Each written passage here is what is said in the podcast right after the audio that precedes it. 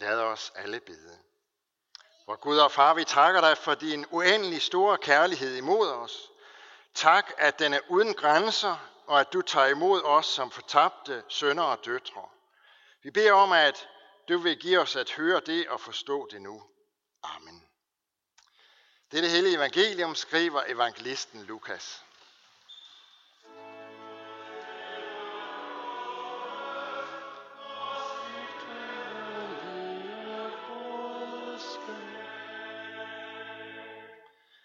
Jesus sagde også, at en mand havde to sønner. Den yngste sagde til faren, giv mig den del af formuen, som tilkommer mig. Så delte han sin ejendom imellem dem. Nogle dage senere samlede den yngste alt sit sammen og rejste til et land langt borte. Der øslede han sin formue bort i et udsvævende liv. Og da han havde sat det hele til, kom, han, kom der en streng hungersnød i landet, og han begyndte at lide nød. Han gik så hen og holdt sig til hos en af landets borgere, som sendte ham ud på sine marker for at passe svin, og han ønskede kun at spise sig med i de bønder, som svinene åd, men ingen gav ham noget. Der gik han i sig selv og tænkte, hvor mange daglejere hos min far har ikke mad i overflod, og her er jeg ved at sulte ihjel. Jeg vil bryde op og gå til min far og sige til ham, Far, jeg har syndet mod himlen og mod dig. Jeg fortjener ikke længere at kaldes din søn. Lad mig gå som en af dine daglejere. Så brød han op og kom til sin far. Mens han endnu var langt borte, så hans far ham, og han fik medynk med ham og løb hen og faldt ham om halsen og kyssede ham. Sønnen sagde til ham, Far, jeg har syndet mod himlen og mod dig, jeg fortjener ikke længere at kaldes din søn. Men faren sagde til sine tjenere, skynd jer at komme med den fineste festdragt, og giv ham den på og sæt en ring på hans hånd, og giv ham sko på fødderne, og kom med fedekalden, slag den, og lad os spise og feste. For min søn her var død, men er blevet levende igen. Han var fortabt, men er blevet fundet. Så gav de sig til at feste. Men den ældste søn var ude på marken. Da han var på vej hjem og nærmede sig huset, hørte han musik og dans, og han kaldte på en af karlene og spurgte, hvad der var på færre. Han svarede, din bror er kommet, og din far har slagtet fedekalmen, fordi han har fået ham tilbage i god behold. Da blev han vred og ville ikke gå ind. Hans far gik så ud og bad ham komme ind, men han svarede sin far, nu har jeg tjent dig i så mange år og aldrig overtrådt et eneste af dine bud, men mig har du ikke givet så meget som et kid, så jeg kunne feste med mine venner. Men din søn der, som har østlet sin egen, din ejendom bort sammen med skøger, da han kom, slagtede du fedekalven for ham. Faren svarede, mit barn, du er altid hos mig, og alt mit er dit, men nu burde vi feste og være glade, for din bror her var død, men er blevet levende igen. Han var fortabt, men er blevet fundet. Amen. Der er mange mennesker, der har det sådan, at når de snakker med en præst, så er det vigtigste spørgsmål for ham, tror du på Gud? Det er også et vigtigt og afgørende spørgsmål, ikke bare for præster, men for mennesker i det hele taget. Men det er ikke det vigtigste spørgsmål. Der er nemlig et spørgsmål, som er endnu mere vigtigt. Og det er, hvad er det for en Gud, du tror på?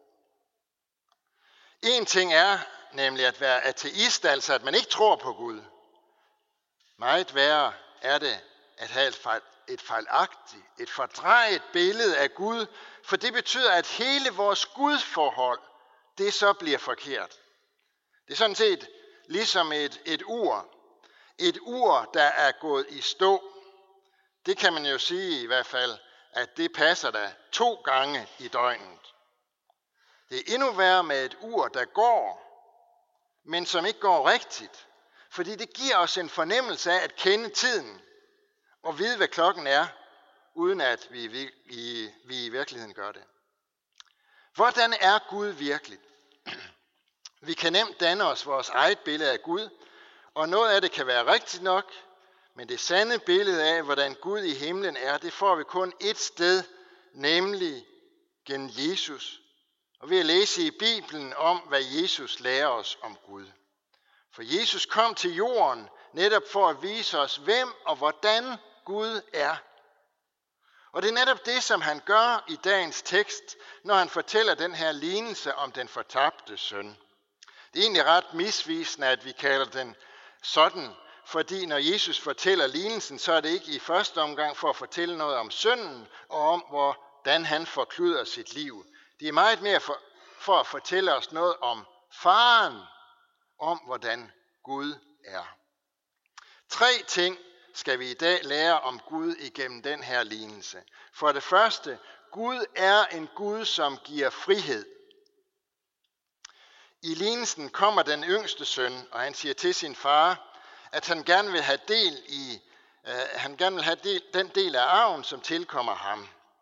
Og det er jo sådan set ikke så lidt af en frækhed, fordi med arv, der er det jo nu engang sådan, at øh, det hænger sammen med død.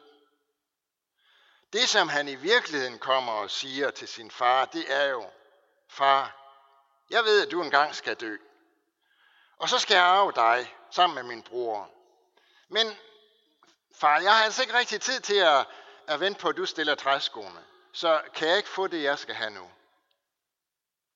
Det er respektløst, det er fragt. Og i datidens samfund er det også en ydmygelse af hans far. Der er slet ingen tvivl om, at han han ikke bare har været ydmyg, den her far. Han har også været såret, ramt på sin stolthed, nedværdigt, ked af det, og den søn, som regnede ham for så lidt, at han ønskede hans død, eller i hvert fald arven efter ham, og som derefter brød fællesskabet og tog afsted. Men, og det er det, som vi skal lægge rigtig godt mærke til, uanset, uanset hvor uartigt han opfører sig, den her søn, så kan det ikke ændre ved det forhold, at han er sin fars søn, og at hans fars kærlighed stadigvæk er rettet mod ham. Den her far i lignelsen, han repræsenterer som sagt Gud. Han er den kærlige far, som giver mennesker frihed til at vælge livet. Også frihed til at vælge ham fra. Men uanset hvilke valg mennesker træffer, så kan det ikke ændre på Guds kærlighed til os. Når en menneske er blevet kristen ved dåb og tro, sådan som Birke blev det i dag, så er Gud blevet det menneskes far. Og det kan der ikke ændres på. Det kan der ikke slås en streg over. Mennesker kan vælge at være ulydige og gøre oprør og vende Gud ryggen. Man kan vælge at bryde fællesskabet med ham. Men det rokker ikke ved Guds kærlighed til det barn, som er hans. Gud har i sin store kærlighed givet os frihed til at vælge, hvordan det er, vi vil leve vores liv. Denne far i lignelsen, han kunne jo godt have stoppet den her rebelske søn og sagt, nu lad du være med dine dumheder. Du får ingenting udbetalt her hos mig. Det er dumt af dig, det du er i gang med at gøre. Eller, sådan kunne han godt have gjort det. Vi, vi synes måske næsten, at han burde have gjort det. Øh, stoppet sin søn. Hvorfor gjorde han det ikke? Det gjorde han ikke. Fordi sådan er Gud ikke. Han giver mennesker frihed til selv at vælge. Gud stoppede heller ikke Adam og Eva, dengang de spiste af den forbudte frugt. Han stoppede heller ikke kong David, da han havde fået øje på Batseba, og blev optændt af seksuel begær. Det kunne han sagtens have gjort. Men han gjorde det ikke. Han kunne have ladet et lyn slå ned foran ham, eller for et eller andet for at advare ham. På anden måde forhindret ham i at gøre det, han var ved at gøre. Men han gjorde det ikke. For den Gud, som vi tror på, det er en Gud, som, som giver os frihed og ansvar for vores eget liv. Det er det første, som vi skal lære om Gud. Det andet, som vi skal lære af Jesu lignelse, det er, at Gud er en Gud, som tager imod, når mennesker vender om. Det står om den her søn, at han drog afsted hjemmefra, og at han øslede sin ejendom bort. Det vil sige, at han solgte alt det væk, som han havde fået givet. Han levede det vilde liv med casino, bar og hvad, han, hvad man ellers kan forestille sig. Han har sikkert været en populær mand, men da pengene var væk, så var vennerne også væk, og lige så hurtigt han var steget op, lige så hurtigt faldt han ned. Men så er det, der står om den her søn, at han gik i sig selv. På originalsproget, altså på, på græsk, der står det egentlig, at han så sig selv, som han virkelig er, eller var. Måske har han stået ved sådan et, øh, et vandkar, og kommet til at se sit eget billede dernede i vandet, og så kunne han knap nok genkende det, han så. En forhudlet, beskidt, usøjneret, laset, forpjusket mand. En mand, som var kommet så langt på afstand af det, som han engang var. Han så sig selv, som han virkelig er. Måske det er lige præcis det, der er brug for i dagens Danmark også, at mennesker, vi mennesker, kommer til at se os selv, som vi virkelig er. For denne søn betød det, at han vendte om og besluttede at tage hjem til sin far. Og så er det, vi skal lægge rigtig godt mærke til, hvordan han reagerer, den her far.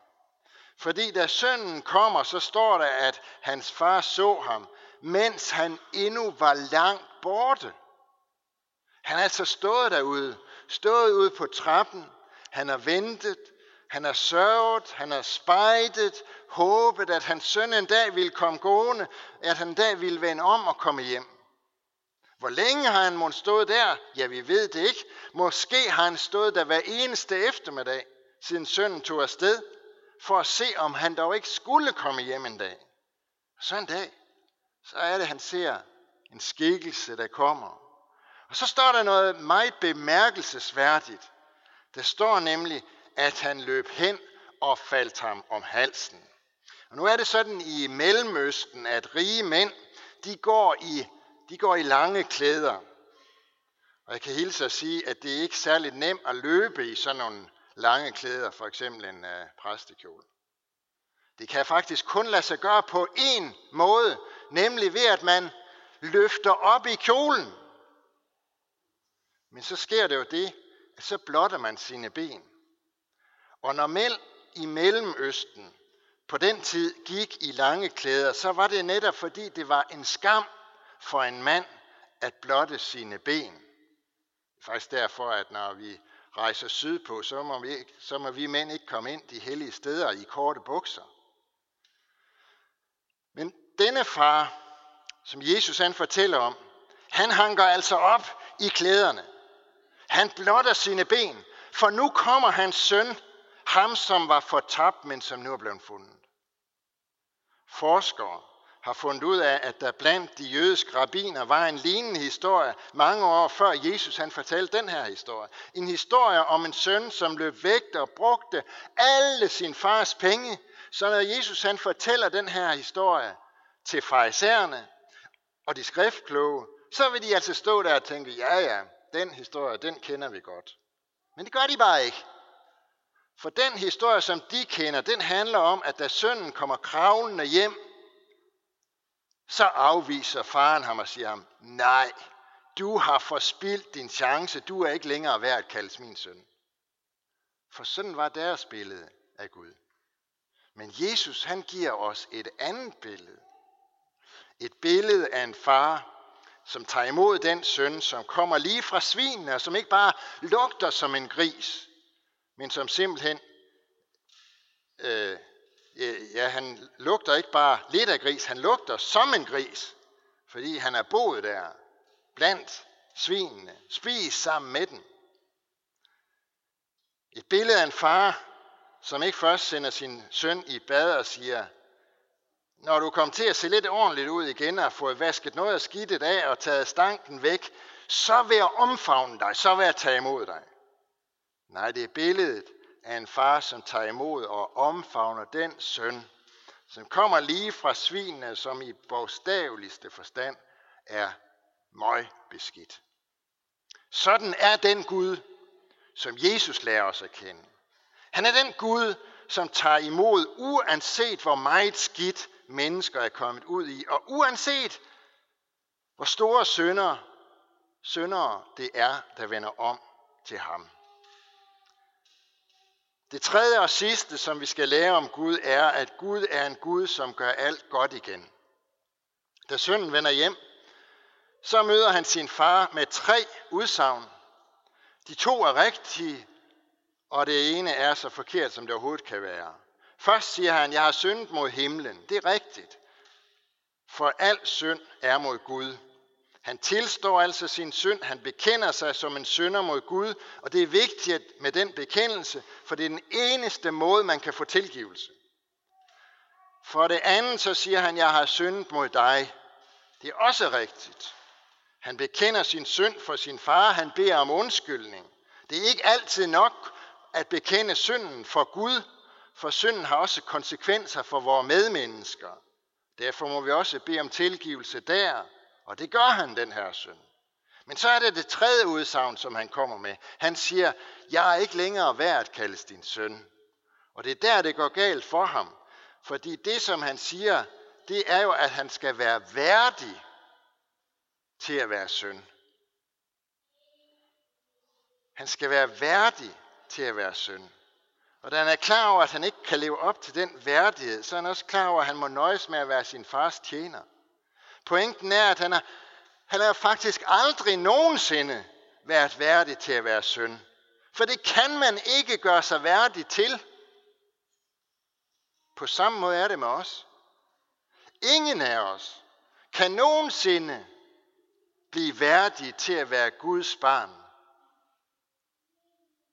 Vi kan kun blive det og være det af nåde, af Guds nåde af Guds nåde mod os.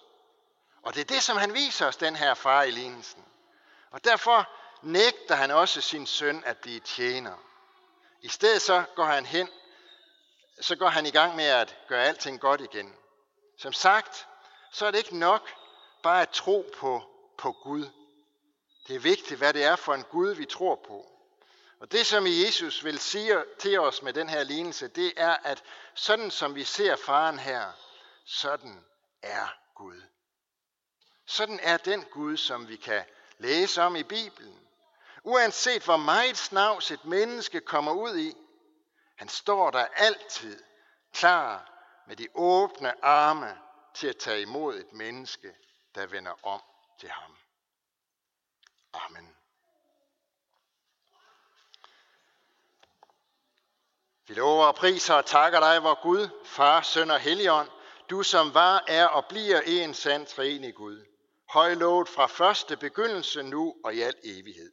Vi takker dig for dit ord til os, for din kirke på jorden.